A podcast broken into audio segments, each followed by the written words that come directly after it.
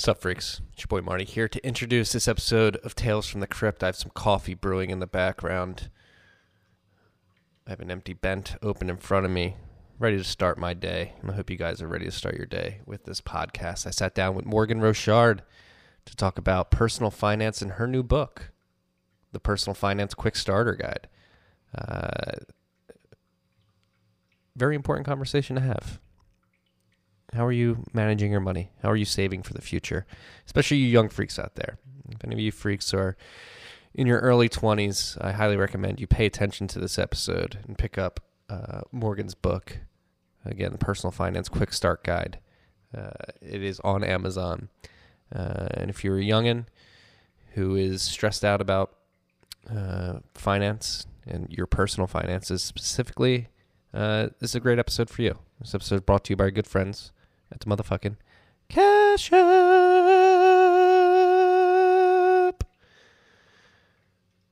Wow, what an app. Cash App's you stack sats, send sats, sell sats if you want to, and receive sats.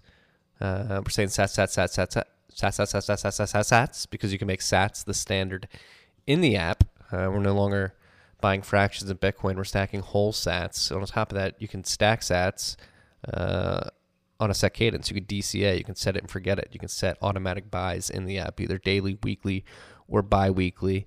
Uh, we're trying to front run Matt Odell, uh, so you got to wake up before 5 a.m. Eastern time here in the United States uh, and set your your daily buys before 5 a.m.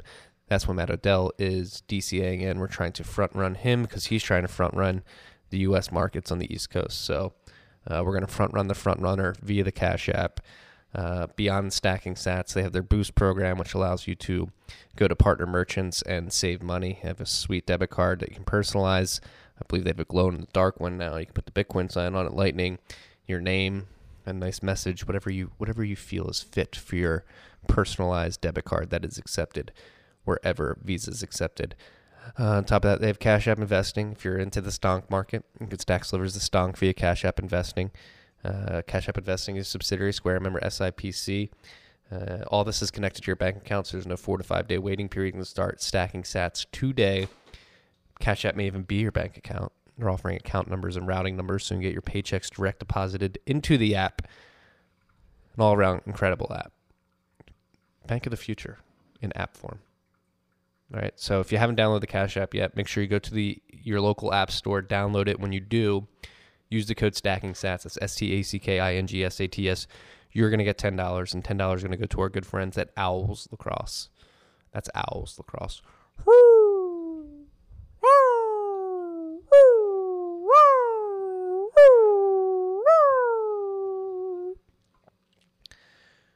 Down the Cash App and enjoy this episode of Morgan Rochard. I learned a lot. I hope you do too.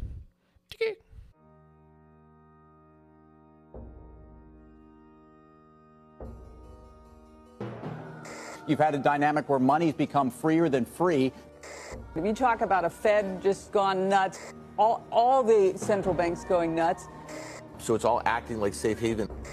I believe that in a world where central bankers are tripping over themselves to devalue their currency, Bitcoin wins. In the world of fiat currencies, Bitcoin is the victor. I mean, that's part of the bull case for Bitcoin. If you're not paying attention, you probably should be. What is up, freaks? Welcome back to Tales from the Crypt. Very excited for this episode. A little bit off the beaten path. We're definitely going to touch on Bitcoin today, but uh, this episode is very special and a very interesting topic. One that scared the hell out of me for most of my 20s. I still have a few months left in my 20s, and I think uh, uh, this this topic is a little less daunting than it was when I was younger. Uh, but I'm very excited for this because I think we're going to learn a lot today. I'm sitting down with Morgan Rochard, author, author, author of Personal Finance Quick Start Guide, the simplified beginner's guide to eliminating financial stress, building wealth, and achieving financial freedom. Morgan, welcome to the podcast. Thanks for having me on, Marty. I'm excited to be here. Uh, thank you for coming on. Uh, like I was saying, the the topic of personal finance was one that uh, scared the hell out of me in my early 20s. Had a good job, was never very good at saving money. I think maybe it wasn't until I got really into Bitcoin where I was like, all right, maybe I should save some money. but I think this is a topic, particularly in today's economy, that that is a, a bit daunting for a lot of individuals out there. How the hell do I save money? What should I prioritize? Um, and and plan for my financial future. And you've written a book about it. And so I guess before we jump into the specifics of the book and some advice you would give to the listeners of this podcast, what what incited you to write the book in the first place? Yeah, so I have um, a financial planning practice and I also have a financial coaching practice. And I wanted to be able to balance the needs of my family, um, which is being making sure that I'm here for my son and our baby that we have coming along the way. Um, and also being able to serve all my clients and do it in a way that is time effective, cost effective, made me money, made me happy, made my family happy, and really kept my whole life in balance. But what I was finding was that I couldn't serve that many clients doing that. Um, I currently have 25 clients in my practice. I'll probably never have more than 30 to 35 just because I don't want to spend that much more time in my business. I love my business, but I also want to spend time doing other things. So um, there, I wanted there to be a way for me to serve people on a one to many model rather than a one to one model because um, that's the only way that I could really help more people than I'm able to do with my time currently. So the book was part of that and also my podcast. I run a podcast called money owners podcast um, where i disseminate as much free advice as anyone is willing to listen to me talk about um, to myself basically for a half hour every couple of weeks or so. Um, and yeah the book is basically a better written version of how i normally speak. And congrats on on getting it out there by the way. Did you it released what last week yeah, last week, um, October 19th. So um, most of the writing, it took place um, in chunks for sure. Um, like majority of the writing was like over a good three month period where I just kind of stuck my head down and did it.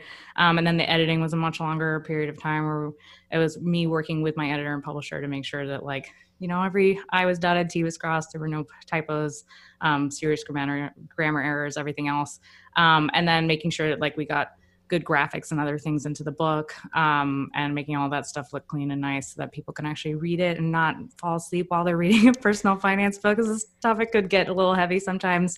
Um, and then kind of weaving the most important themes through the book. Like the whole book is about making sure that somebody could pick it up and actually live their most fulfilled life and fund it along the way. So it's like what I noticed about personal finance books in general is that they would maybe address like there are a lot of personal finance books out there that just address kind of the emotional and money factors, but they don't necessarily address the practical side of it, and vice versa, where you could pick up, let's say, something like you know.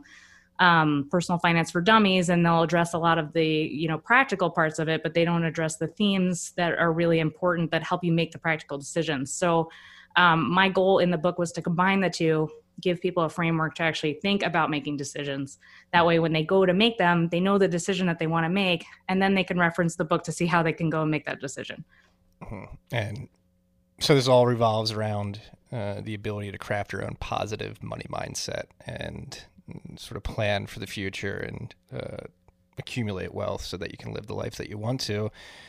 And so I guess again, like in my early 20s, for some reason when, when I was uh, preparing for this interview, I wanted to speak to to young Marty specifically and give him advice because that's the one thing you hear about planning for the future is the earlier you start, the better, and you're gonna have uh, you're gonna be much happier later in life if you start earlier. So, for any of the uh, early to mid 20 year olds out there who may uh, be living paycheck to paycheck and uh, not focusing on their financial future, what advice would you give to them at this point? How important is starting this journey as early as possible? Yeah, so the one thing I would say is that it'll be easier for you. So, because of the power of compounding and time being on your side, if money is actually growing, right?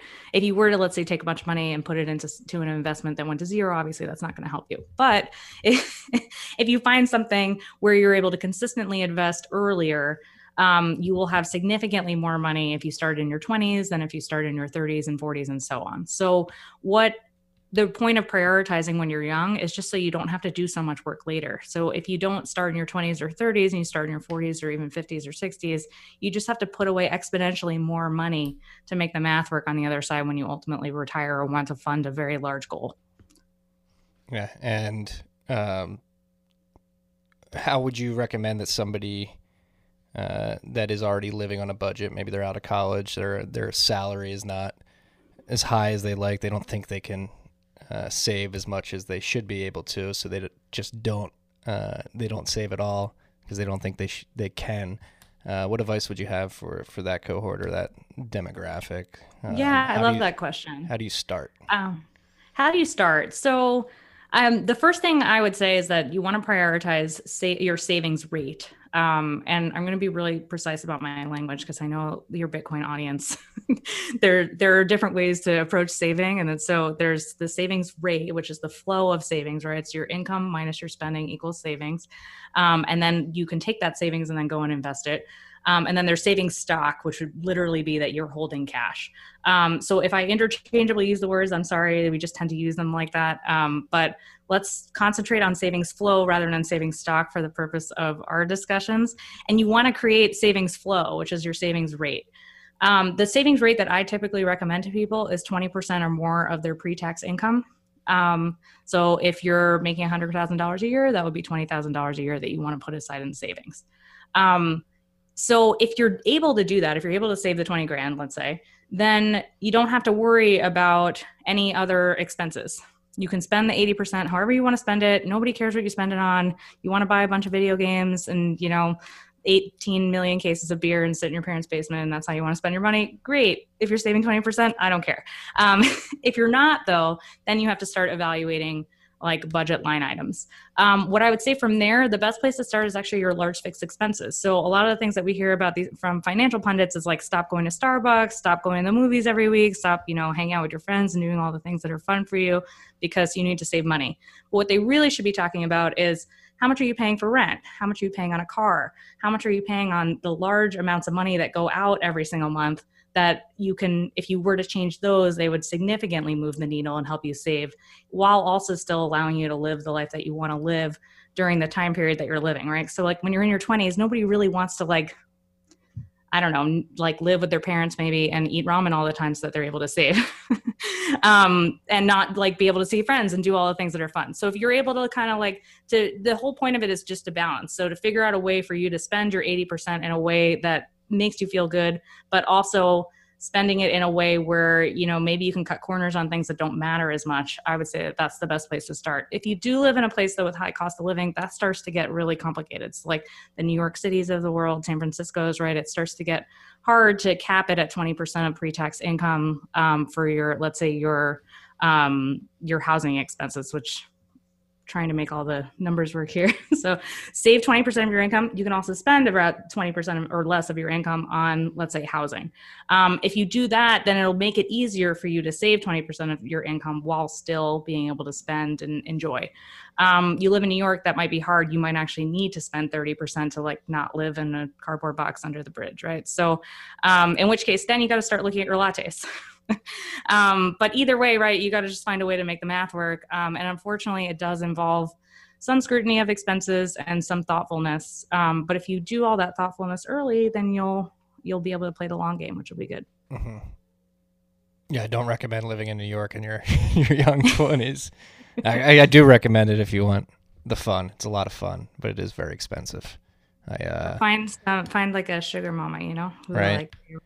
Like, or sugar daddy. deal your daddy. there's some there's some girls that listen to this podcast too, I believe. But uh, no, I, I, just from personal experience, and maybe you can speak to this as well because you've recently moved out of New York. Uh, uh, my the financial stress has, has been reduced significantly since leaving New York, um, and I'm in a small town where I, where I can't really go eat out that much, so I'm like forced we're we're forced to cook a lot, which saves a significant amount of money in and of itself.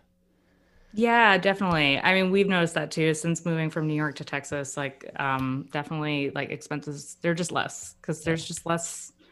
There's less everything, right? There's less rent for the restaurant down the block to actually operate. So thereby, like going out is cheaper than it would be in New York. Um, yeah, the thing is, so I don't really. I like to pick on people for their food expenses, but I also don't like to pick on them too much. I feel like food is one of those things where if it really brings you joy, then fit it into your like find a way to fit it in. Um, if it's one of those things though where you're just ordering in because you're like you can't figure out how to use your toaster, um, then I would say like you know maybe it's time to make some changes.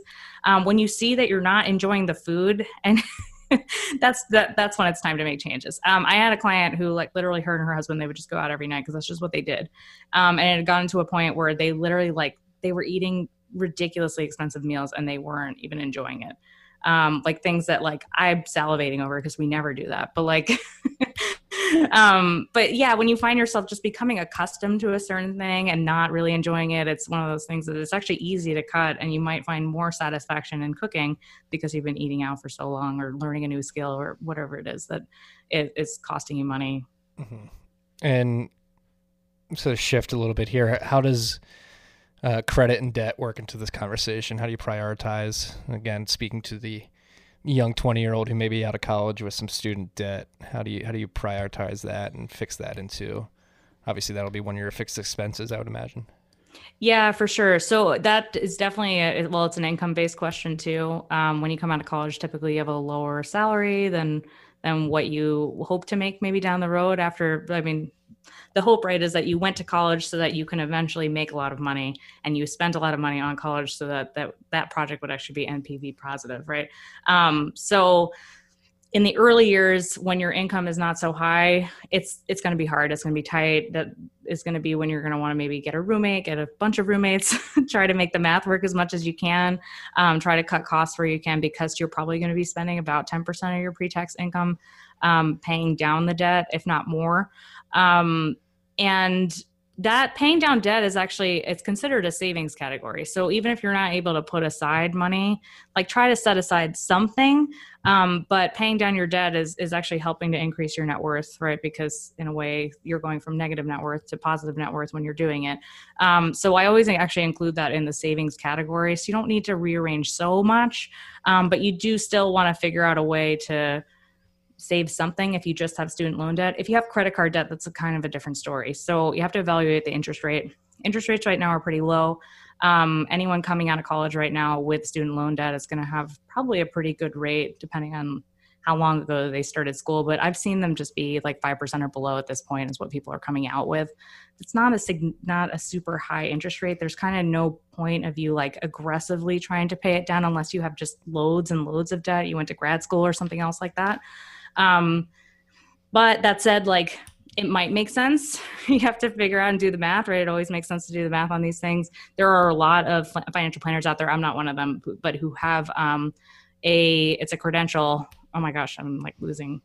I can't remember what it is. A, I think it's the CSLP. It's like the it's a um, college uh, debt designation, and I'll get you a link for that so you can put it in the show notes. But basically, they'll they can help you prioritize how to pay down your debt. You'd obviously pay a fee to do that, but it would be maybe like a one time consult fee to make sure you're prioritizing and doing what you need to do. If you have credit card debt, though, those have high interest rates. So you're going to want to do everything you can to pay that off because interest is accumulating. It's really hard to get out from under that when interest rates are 20% plus. Um, I've seen them be as high as 35%. So um, you got to be careful of that stuff for sure. Um, and then if you're a young person buying a home, um, mortgage rates are so low. I mean, I don't see any reason why you'd want to pay that off early.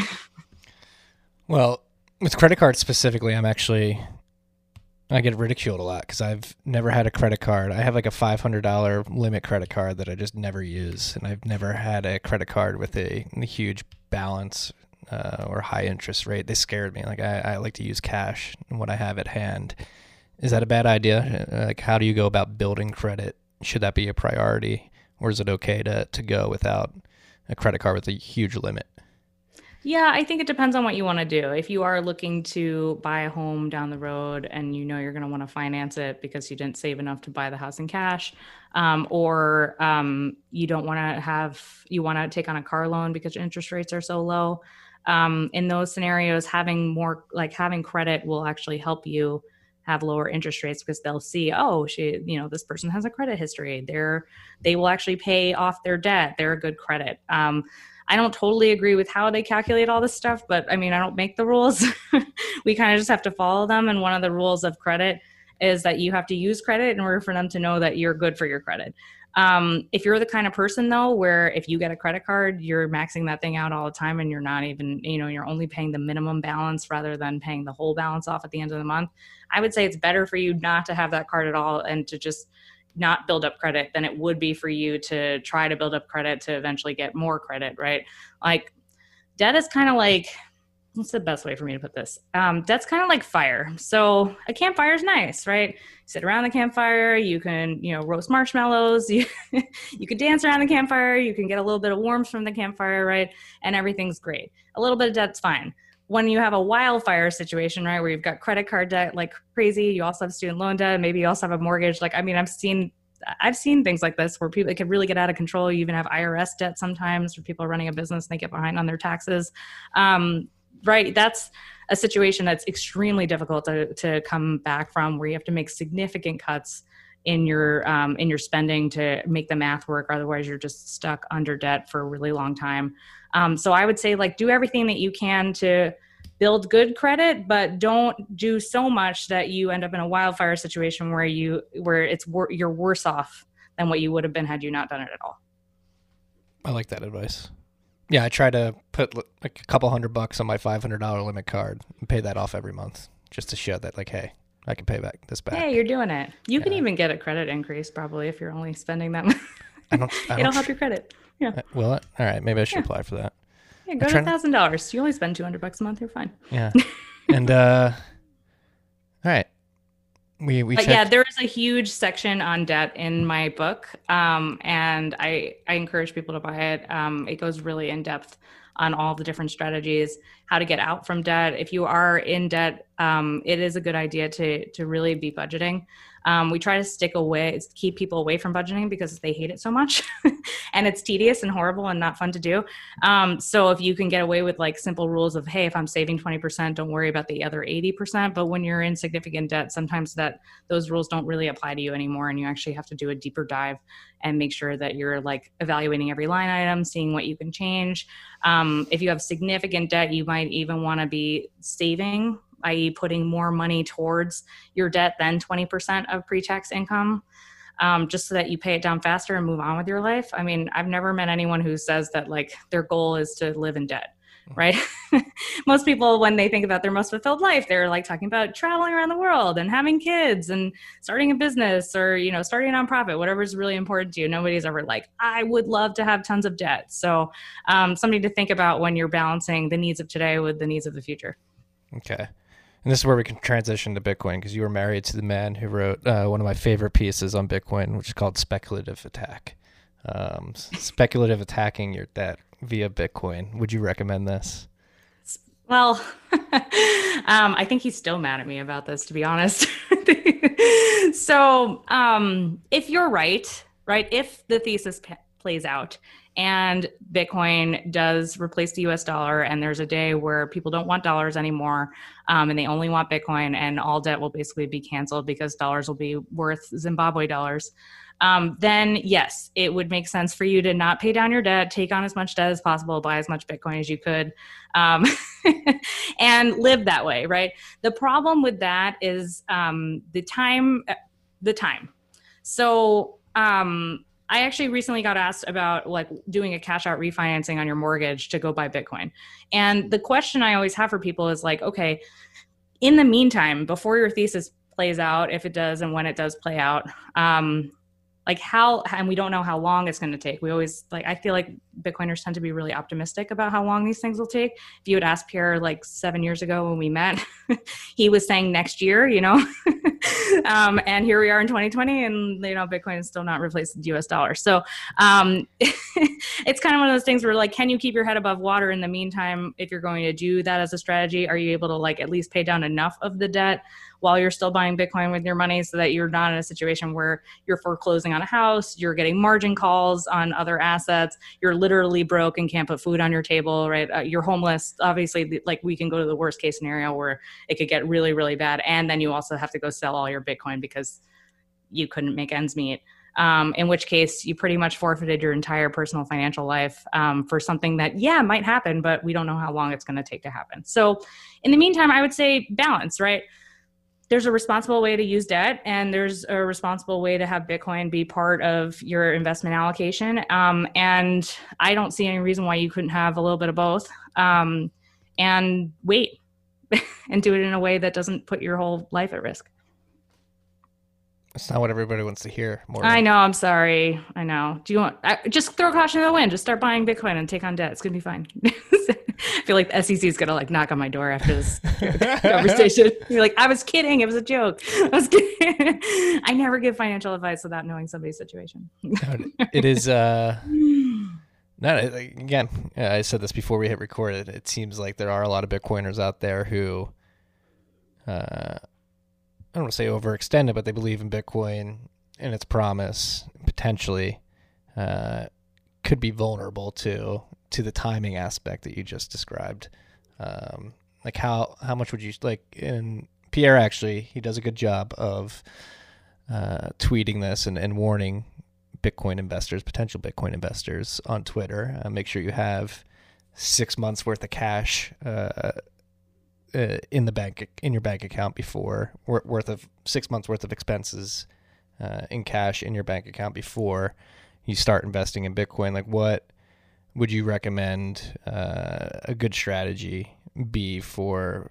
For being confident to start plowing money into Bitcoin uh, outside of your other expenses. It's a great question. Um, so you always want to. So I think I want to start with this. You your liabilities right now are in dollars. So what I mean by that, right, is you can't just go use Bitcoin anywhere and everywhere right now. Um, so something so simple as paying your utility bill right now is going to be in dollars. It's not going to be in Bitcoin. So because the utility company is not going to accept Bitcoin, you're going to have to sell Bitcoin if something were to happen if you didn't have the cash flow to then go pay for it. Whereas you could keep dollars around um, to make emergency expenses. The reason why you would want to keep dollars around would be because Bitcoin tends to be a pretty volatile asset, right? I think over the course of this year, we saw something as low as 3,000 and something as high as 13,000. so theoretically if you had bought at 6000 and then you needed to go pay your electric bill in april because you got laid off due to coronavirus and then you had to go sell your bitcoin because you decided to put 100% of your assets and not keep any dollars around you would have been selling at a loss irs loves that. Um, you get to have a nice tax loss. They don't share completely in the burden of your tax loss. Um, they share a little bit in the burden and you take the rest of the burden you get to carry it forward. Um, they also share in your gains. Um, but yeah so keep that in mind though right? Because like if you're if you're not saving if you don't have if you have liabilities in dollars which everybody does right now and we're not in a situation where people don't want dollars anymore or bitcoin is really widely accepted everywhere then you do need to keep dollars around. Um, my recommendation for people is to if you have debt to have at least one to two months worth of non-discretionary expenses like your rent your utilities any like really necessary insurance um, really any anything like food like basic grocery expenses you want to have all of that for at least one to two months and then start paying down your debt aggressively. Um, if you have debt also you really shouldn't be piling into bitcoin um, depending on the debt right? So if you have low interest debt it's probably okay. Um, credit card debt not okay. Pay down your credit card debt right? That stuff's going to pile up over time. Um, maybe you can create some sort of balancing act that makes sense for you but i would say that that would be a priority after you've paid down your debt then you want to increase your emergency savings fund you want to have five to six months worth of dollars around for non-discretionary fixed necessary expenses not like you know i'm going to the you know a concert with my friend, even though I'm laid off, but like true necessary expenses. Um, and then after that, go buy whatever you want. I'm all for it. If you want to be 100% in Bitcoin, I mean, I, I don't know your situation. I would say, like, from my perspective, I don't, I wouldn't do that, but that doesn't mean that other people can't do that and it doesn't make sense for them. Yeah.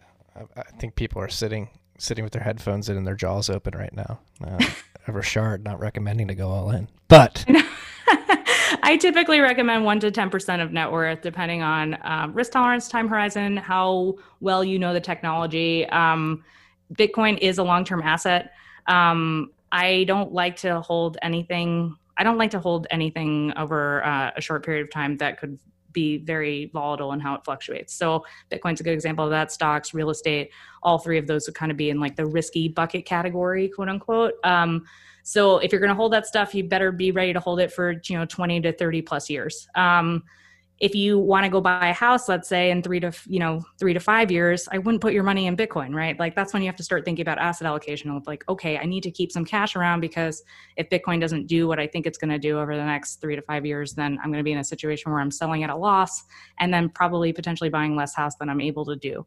Um, so again, it's hard to, for me to give recommendations about exactly how much people can put in, into Bitcoin without knowing exactly what people want to do later on with their money. But I mean, keep that stuff in mind of like, okay, this is a long term asset. Am I matching it with um, a short term goal or a long term goal? I really like that advice, and I think it brings up a good good point too, because I think there are a lot of Bitcoiners out there who are expecting a price increase to buy, make a big purchase like a house. Um, but I would rather see Bitcoiners hold Bitcoin and buy a house with cash, considering the the tax burden that would come when you go to cash out that Bitcoin. Let's take an optimistic view. Say Bitcoin does increase significantly in price, and you use it to buy a house. You're gonna you're gonna take a significant tax hit when you go to sell that Bitcoin. Unless at that point in time you can use it as collateral, which who knows, maybe that'll happen. But um, I think uh, I think there is a responsible way to to hold a significant cash balance and a Bitcoin balance, um, so that you don't have to sell your Bitcoin in the future.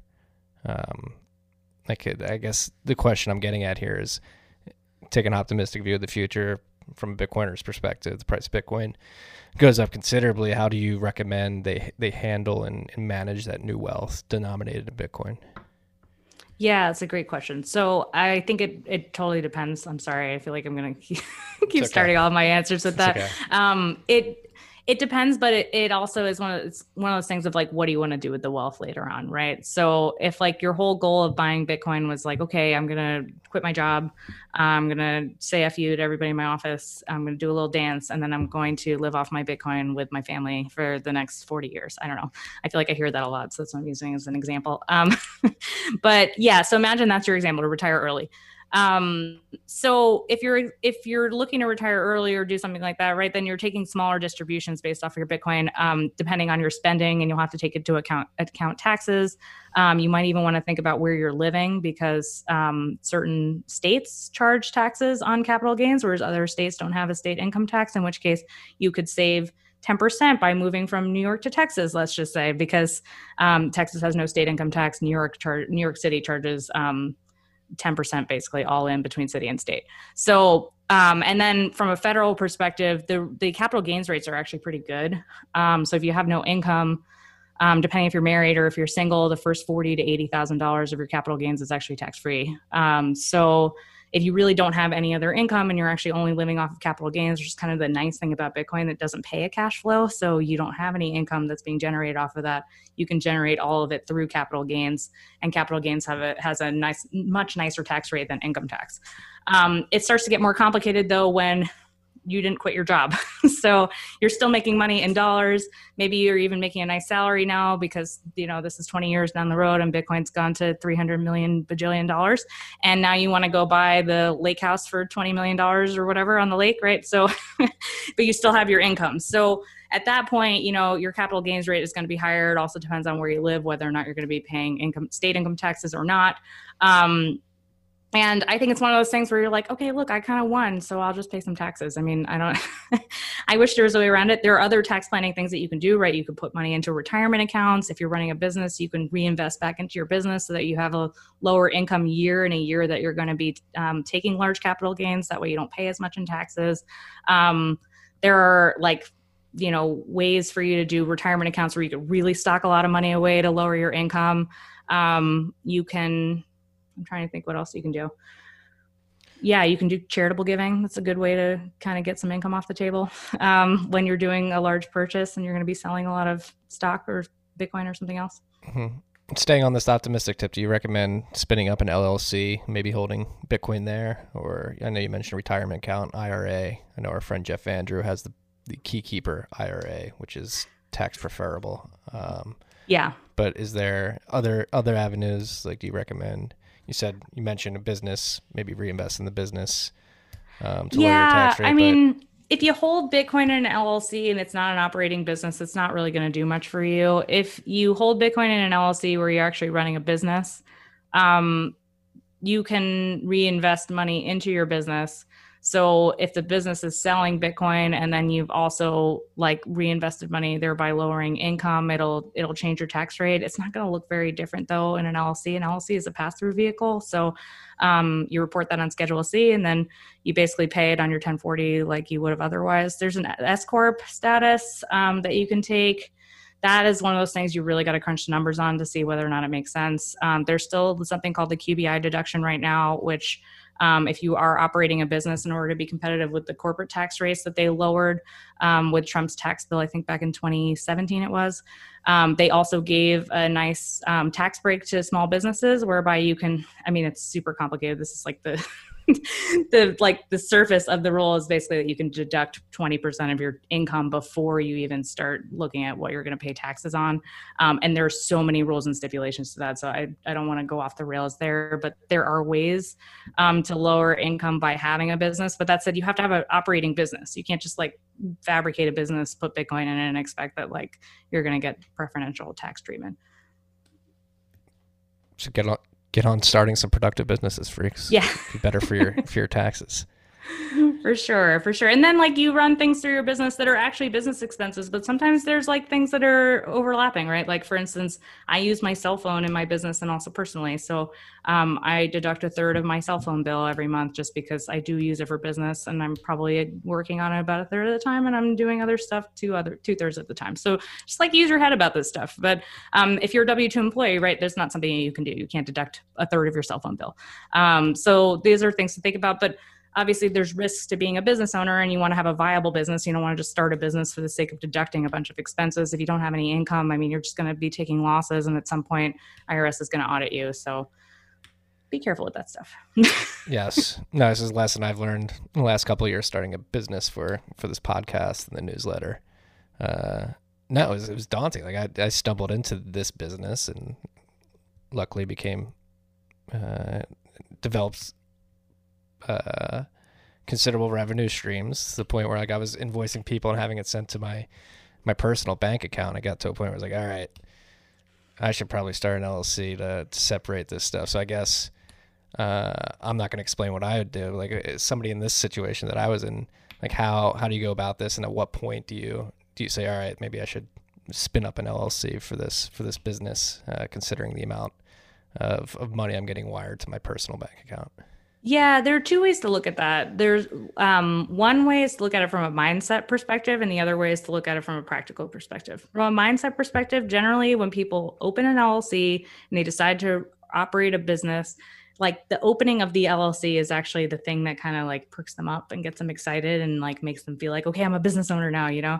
And then they get after it more than they would have otherwise if they were just operating as a sole proprietorship. Um, if you're not the kind of person that needs that external motivation of running an L, immediately opening up an LLC, there are expenses obviously associated with doing that. Um, then you can wait. And I, um, I'm actually dealing with this with a client right now. Um, he's in the midst of starting a business and doesn't really have any real income coming in right now. And the expenses are so minimal that it's like, why spend, you know, thousand bucks setting up an LLC when we could just kind of wait for some income to come in. It's really easy to separate it out right now um, and separate out what your expenses are. Just keep a nice tally of a spreadsheet. And then when things start to like pick up and get a little bit more complicated, then we open the LLC, we open the business accounts. Um, that way you don't have to like the one thing about opening up, right, you can have a lot of different accounts if you start opening these things up, but they have minimums on them, right? So now you're tying up a bunch of dollars that Bitcoiners don't like to do in accounts like a Chase business account where they have a minimum. And then you also have a minimum in your checking account. You have a minimum in your savings account, right? And the next thing you know, like you've got 10 grand of like cash lying around just to like meet these minimums that you otherwise would have maybe been able to pile into the market because you didn't actually need it and you're just leaving it there for minimum sake. So, um, again, a balancing act for sure. Um, but yeah, I would say once things start to get to a point where they look like they're about to be more complicated or they've already gotten more complicated, that's when it's time to set up an entity. That way, just make your life easy. Like nobody wants to be sifting through, you know, business expenses, separating them out from personal, creating spreadsheets. Um, it's a lot easier just have a business account and then get like QuickBooks Online and move on with your life. Yeah. But you brought up a good point there too, is documenting all this, like creating an Excel sheet and staying on top of it. I think this is something that most people, myself included, I'm pretty bad at. Um, like having like a spreadsheet of personal finances and and uh, articulating and visualizing goals uh, in in spreadsheets or even just written down on paper and tracking stuff. Like how do you best go about that? Uh, do you recommend doing it yourself? Are there templates out there? Uh, at a certain point, does it make sense just to partner up with a financial advisor like yourself or an accountant to to handle that for you? And at what price point does that make sense? Yeah. So I would say if your business right off the bat, you have income coming in and you have expenses, or you just have lots of expenses because your business has a lot of startup costs, then probably right away, even though it would be an extra expense for you, would be to get accounting software or or and or hire an accountant. Um, they typically want to operate with you with accounting software so that you're not sending them over spreadsheets and they're not pulling their hair out. Um, if your stuff isn't so complicated, then yeah, just a regular spreadsheet would be fine. I would say mark your calendar. So, and then honor your calendar. So it's not enough to just like put the to do on your calendar. You actually have to be like, okay, I set aside, you know, 30 minutes on Sunday the 8th and every 8th, you know, every first Sunday of every month I'm going to go and do my expenses for last month and then do it. Um, and the trick to just doing it is literally you do it a couple of times and then that's just what you do on the first Sunday of every month. Um, if it's not that complicated, then I would say the easiest way to do it is literally just create a spreadsheet and it says date, description, amount, and you just fill them in. Um, if they are a lot more complicated than that, then yeah, I would say you probably want software, in which case things are going to be able to auto categorize. You can create rules. Um, that way you're not spending so much time on your first Sunday of every month doing this stuff. Um, I would say though, don't let it like don't let it get away from you though too. I i see this all the time with people where they just didn't do their accounting for eight months. Um, so they have no idea. First of all you don't have any idea of how much money is coming in. Um, and you don't have any idea of how much money is going out. And you now also have eight months worth of expenses and income that you have to categorize which is you know time consuming and annoying. So from all aspects of personal finance it's kind of a fail, right? Because you want to know what your what your income less your expenses is so that you have an idea of how much money you could be saving. And one of the things that happens to business owners is that you end up not saving because you're worried about not having enough cash to make you know ends meet where the expenses and when the next income is going to come in when you really just need to be a lot more disciplined about doing the accounting so that you're able to create a savings rate for yourself and be consistently saving over time mm-hmm.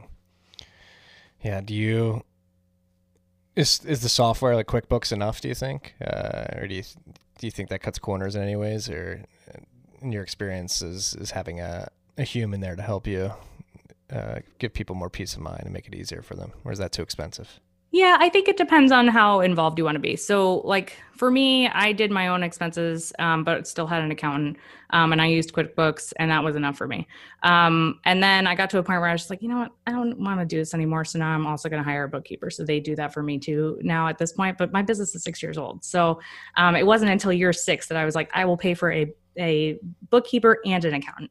Um, I I believe in accountants. I think that it does help to have a human there who's looking at that stuff.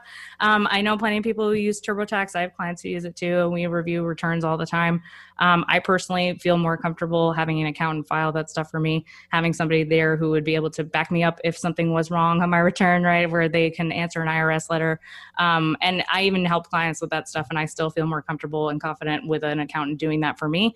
Um, that said, though, these are expenses and they do add up. So if you're finding that you're able to do it yourself and it's no big deal, then great. But if you're starting to see, okay, my tax situation is actually getting a lot more complicated, or I'm making a lot of money and I don't know whether or not I should elect to be an S corp, um, or um, I just have so many expenses that maybe it makes sense for a bookkeeper to be looking at this instead of me. Like at that point, I think though you're at a po- stage in your business where you can actually afford to have somebody help you. In which case, it wouldn't really wouldn't feel that expensive to do it.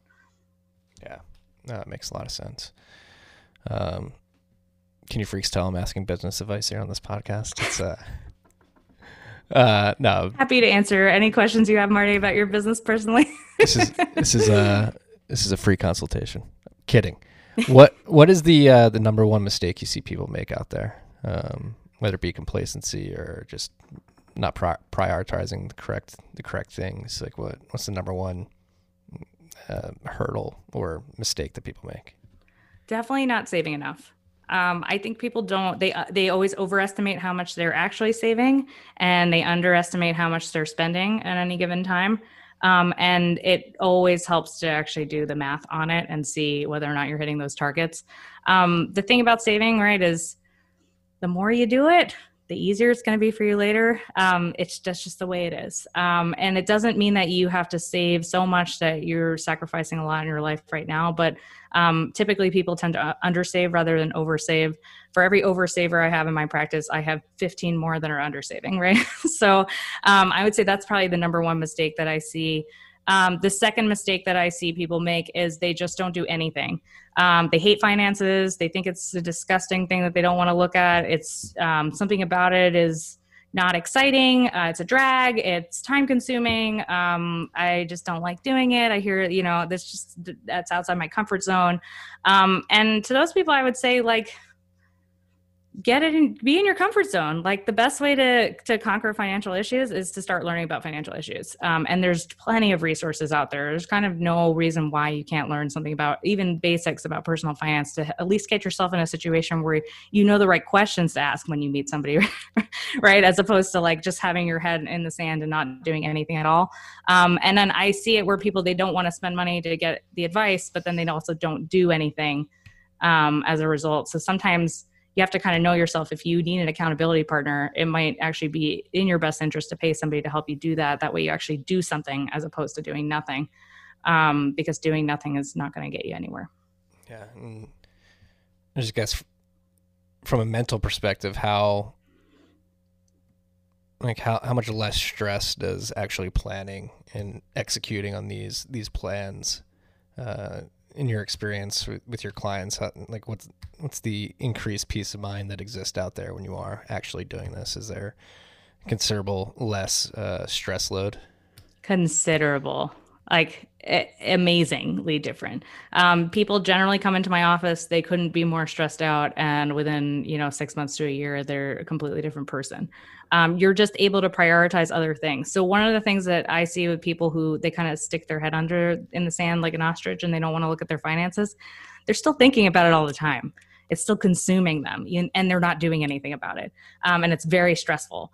Um, or somebody who's maybe doing too much um, and actually messing up their finances because they're over trading and they're thinking about things you know in a in a different way rather than just you know thinking about things from a high level asset all- allocation perspective and then thinking more about what their goals are rather than like the nitty gritty details of finance before they've figured out the goals. Um, as soon as you have the plan in place, when you know what you want to do and you're prioritizing the things that are important to you, all that other stuff is going to fall into place. You're going to know what to do. Um, and if you don't know what to do, you'll know what to look for so you can figure out what to do. Um, and that in and of itself, I think, is is like the gift of doing financial planning. Is like there's a relief there of like, oh, not only do I know what I want to do, but it's what I really want to do. And I have a plan to actually execute on it. So I know it's going to happen. Um, and the thing that I notice with clients the most is that if you're able to figure out something that you can do in the next six to 18 months, let's say, something, a short term goal that's really important that you can knock out and really attain, then you're going to get the ball rolling. So typically when you think of financial planners, we're all like, you got to save money and retire and, you know, think about what, what's happening for you in 30 to 40 years. And nobody wants to think about what's going to happen to them in 30 to 40 years, right? Like we want to know what's going to happen to us next week, next month. so getting short-term goals met, finding ways to get the ball rolling where you're actually starting to, you know, get wheels turning and feeling like you're accomplishing things is going to help you more than focusing on some longer term goals that maybe would be easier to accomplish if you did a lot more now for them like putting away money into a retirement account um, but that said might not you might not have a fire in your belly to do it because it's going to happen so far from now yeah well I think you just touched on something very important. Like it, it does not take that long once you dedicate yourself to it. Six to eighteen months is not that long in the grand scheme of things. And no, definitely not. And I mean, you have you have an eight month old. Um, you know how much a little baby can accomplish over a course of a year. So imagine what an adult can do. right? No, it is. It's crazy, but. Uh, there's something about that paralyzing stress. Like again, like you said, people don't even want to think about it. They just put it to the back burner, put it to the back burner, take another shot, put it to the back burner. Uh, it's something about our generation, particularly. I think I don't know. Um, I don't want to speak. I think like things that we find unpleasant in general, it's easy to put to the back burner. Like for instance, I have compliance in my financial planning practice. Um, I have to do it. It's important for me to do it. The state is going to audit me. I don't like doing it. It's not adding value for my clients. Um, it costs me time and effort and money. Um, and if it were up to me, I would never do it. but because it is required of me and it's something that I wanted to be held accountable to doing, I hire somebody to help me to do that. Um, and that alone, I mean, that's worth the price alone. And she also actually does other stuff for me, which is nice. But like she sends me emails and says, Hey, you have to do this now. And then I'm like, okay, I gotta do this now. And I do it, right? Like there's there's something nice about that. So even if you don't want to hire a financial planner, um, find somebody you could be accountable to, right? Like your spouse, your roommate, your parents, your siblings, like people out there they want to help you and if you're willing to kind of let your guard down and open up about something that's really important to you and ask them to remind you like hey did you do you know did you save this month did you pay down some debt this month did you buy some bitcoin this month i don't know whatever your goal is right like it does help to have somebody else be on your team cheering you on who is there for you and wants to help you and wants to help you achieve that goal Yes. Accountability buddy. Or accountability buddy. Is that what they're called? Accountability? I forget. accountability accountability buddy it sounds right accountability. You need a buddy for accountability. There's Yeah, a, there's a word out there that combines the two, but no, it is. That's another thing, like being upfront and honest, especially with a spouse or a family member uh, about expenses or something very. I mean, obviously, very private about expenses, but um, it does help when you're you have somebody you can lean on to talk about this stuff and motivate you to work towards it. Yeah, definitely. I mean, I know Bitcoiners, we tend to be, um, we don't want to tell anyone like how many coins we have, where they are located, all that stuff, right? And obviously, I'm all for that. Like, have secrecy around the things that matter. Um, but there are things that you can say to other people that will help you achieve financial goals, right? That don't put, let's say, your finances in jeopardy. Um, and I'm sure, I, I mean, I hope that everyone listening to this has at least one person in their life that they can trust to do that kind of thing with. I'm lucky to have my wife. She whipped my my financial life into shape. Thank God. Um, no, it is it is huge having uh, somebody to keep you accountable and then motivate you to stay on top of this. Like again, like I said, my early twenties, really out of college till 25. I was one of those back burner people, just like put it on the back burner. I don't want to think about it. Don't want to think about it. I was a 1099 contract worker for for a lot of that time, and uh, any of you young freaks out there starting as a 1099 contract worker, put that money aside for taxes. It'll come back to Oh, bite you in the ass. I uh, I was one of those again. Put it on the back burner. Living in New York City as a 1099 contract worker, uh, living paycheck to paycheck. Then the tax bill came. I was like, oh crap, don't have enough money. It took me a couple years to get um, get into good standing uh, based on that. So like, don't put those things on the back burner, especially if you're a 1099 worker. Opening up the book here to you freaks. It'll- Yeah, for sure. Same thing for business owners. I mean, if you're a contract worker or a business owner, you've got to set aside money for taxes and you have to do it in a way that makes sense. So, same thing with what we were talking about with business expenses and knowing what your income is. You're not going to know how much you need to set aside if you wait till December 31st to ha- have done all of your income and expenses, right? Um, and if you're spending money in the meantime, the last thing that you want to do is end up in a situation where you've got like a large tax bill and you have no money in your account. And also, you happen to buy a bunch of Bitcoin and now you're selling it. Um, so yeah, it's one of those things where like short-term tax liability can't really be met with a long-term asset like Bitcoin. Um, and so why I always answer these questions with it depends is because it's so hard without knowing your situation, how much money that you could really plow into a, an asset like Bitcoin. You just really need to have a long time horizon for that kind of a thing. Um, and I think that that's the framework that you need to think about it. If you're like, okay, I actually don't need this money for a long period of time. This is the amount of money I don't need for a long period of time. This is how much I can do. Um, versus this is the money I need for a short period of time. Um, I need for taxes. I need it to, you know, make regular bills. I need it to have an emergency fund. Um, I need it to buy my wife an engagement ring. I don't know, what, whatever you're thinking about, right? so, but yeah, just always think about like matching short-term goals with short-term assets, short, long-term goals with long-term assets. Aligning time preferences uh, Mhm. of your assets. That's a good, and that's a very good advice. Um, because obviously, the listeners of this podcast are very uh, focused on the long term value of their Bitcoin holdings, but you got to keep the short term in mind as well. Like you said earlier, the uh, the timing of, of Bitcoin success is not uh, not predictable. So you, you can't. Unfortunately, yeah. can't I wish it were. I mean, I wish I had better advice. for you. I feel like I'm always coming in and like, you know, crapping all over people's plans. I feel like one of my clients is always saying, he's like, every time I meet you, I just feel like I'm never going to retire. well, if you saved a little bit more money, this, these meetings wouldn't suck so much, you know? Um, but yeah, it's one of those things where it's like, um, I love to just like rain glitter all the time and tell people that they can do whatever they want. Um, it's just unfortunately like not the way that it works. And like wealth is kind of it's a simple equation, right? It's income minus spending is savings, and then you do something with that savings. Um, and there's no way around it.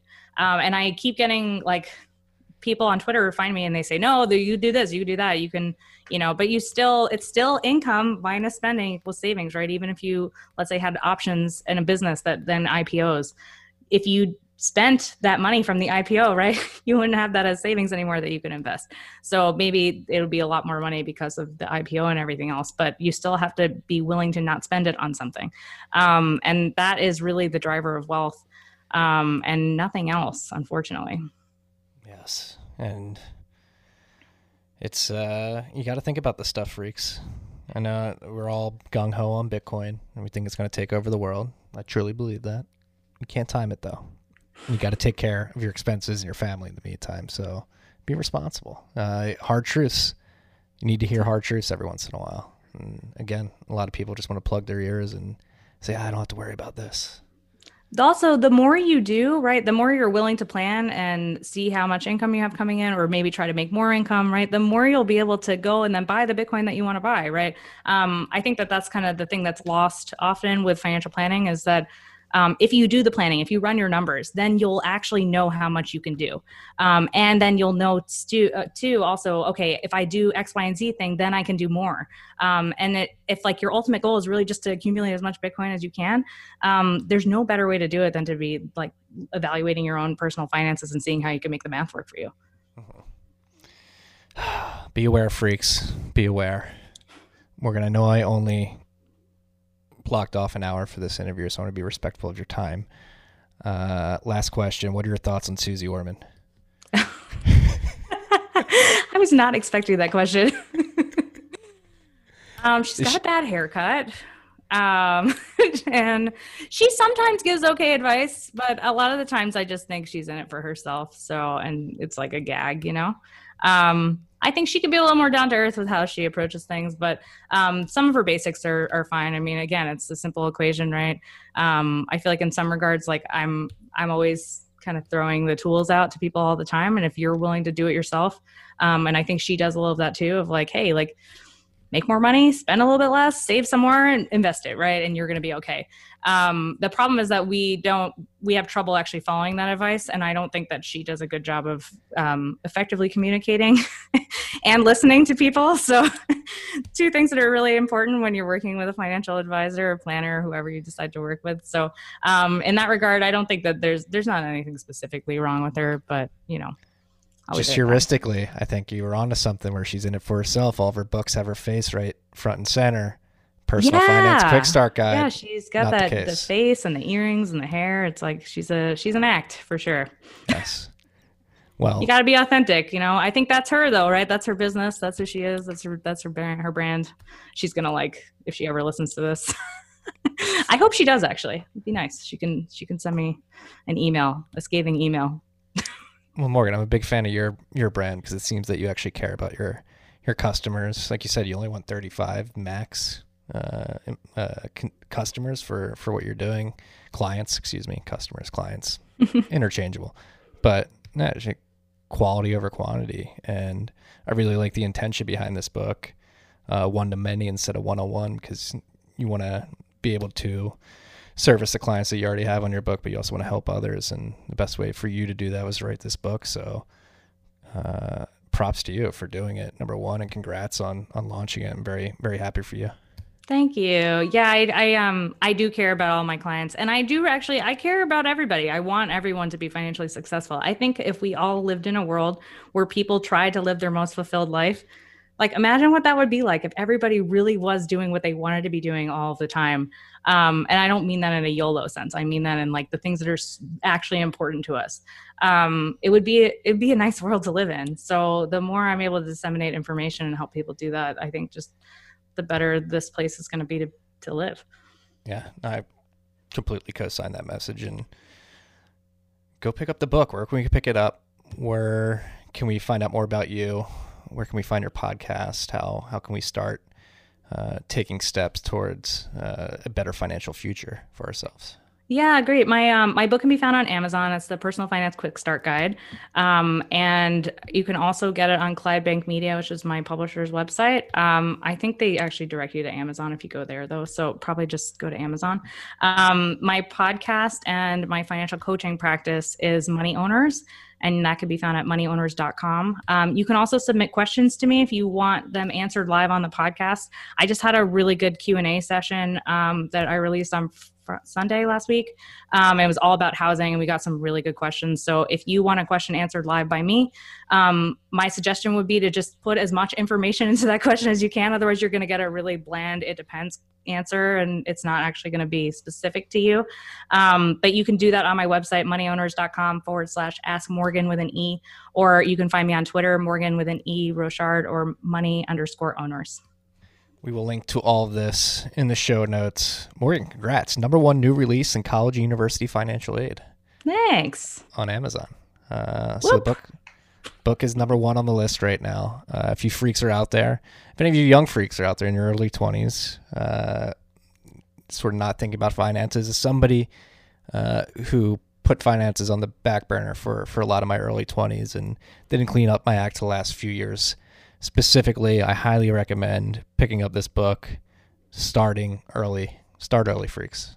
You young freaks out there. I know some of you are older than me as well, but I think you would co-sign the advice we're giving right now. Uh, I hope you would at least.